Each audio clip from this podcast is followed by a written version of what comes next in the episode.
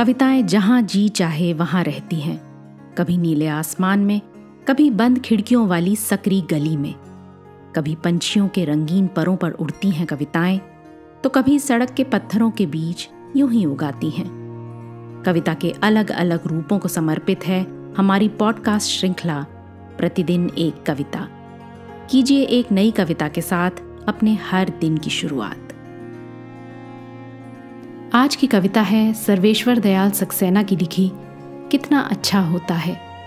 कविता सुना रहे हैं कार्तिकेय खेतरपाल।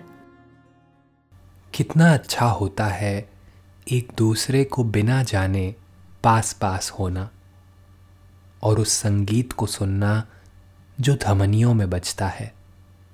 उन रंगों में नहा जाना जो बहुत गहरे, चढ़ते, उतरते हैं।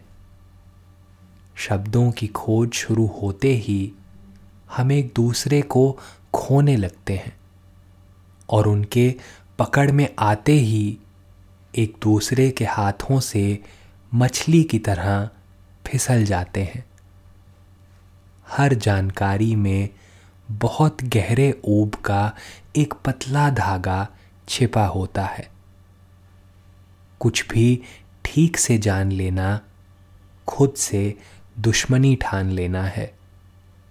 कितना अच्छा होता है एक दूसरे के पास बैठ खुद को टटोलना और अपने ही भीतर दूसरे को पा लेना।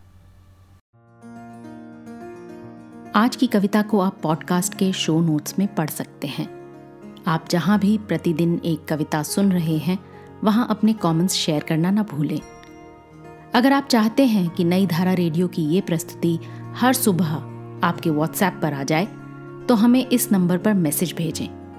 Seven four two eight seven seven five three seven six कल एक और कविता के साथ फिर मिलेंगे।